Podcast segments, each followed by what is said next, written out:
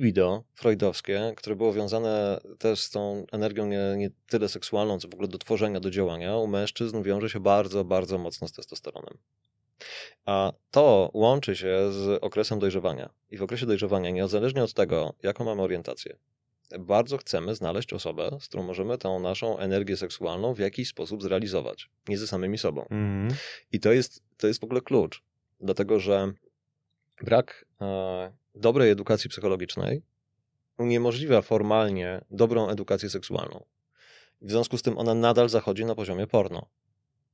I teraz zakłócony, zaburzony wzorzec porno powoduje, że mężczyźni heteroseksualni wyobrażają sobie pozycję dominującą w stosunku do kobiet i nierealistyczne w ogóle schematy seksu i realizacji popędu płciowego, wpadają w kompleksy niewielkich członków i niedługich stosunków.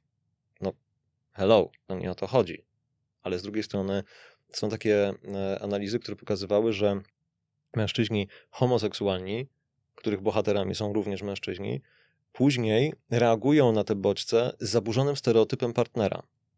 I ten zaburzony stereotyp partnera powoduje, że jednym z najczęstszych tagów na randkowych aplikacjach dla mężczyzn jest oczekiwanie e, no fat, no femme, czyli super w cudzysłowie, oczywiście, mm, bo to znowu pejoratywem się robi męskość. Mhm.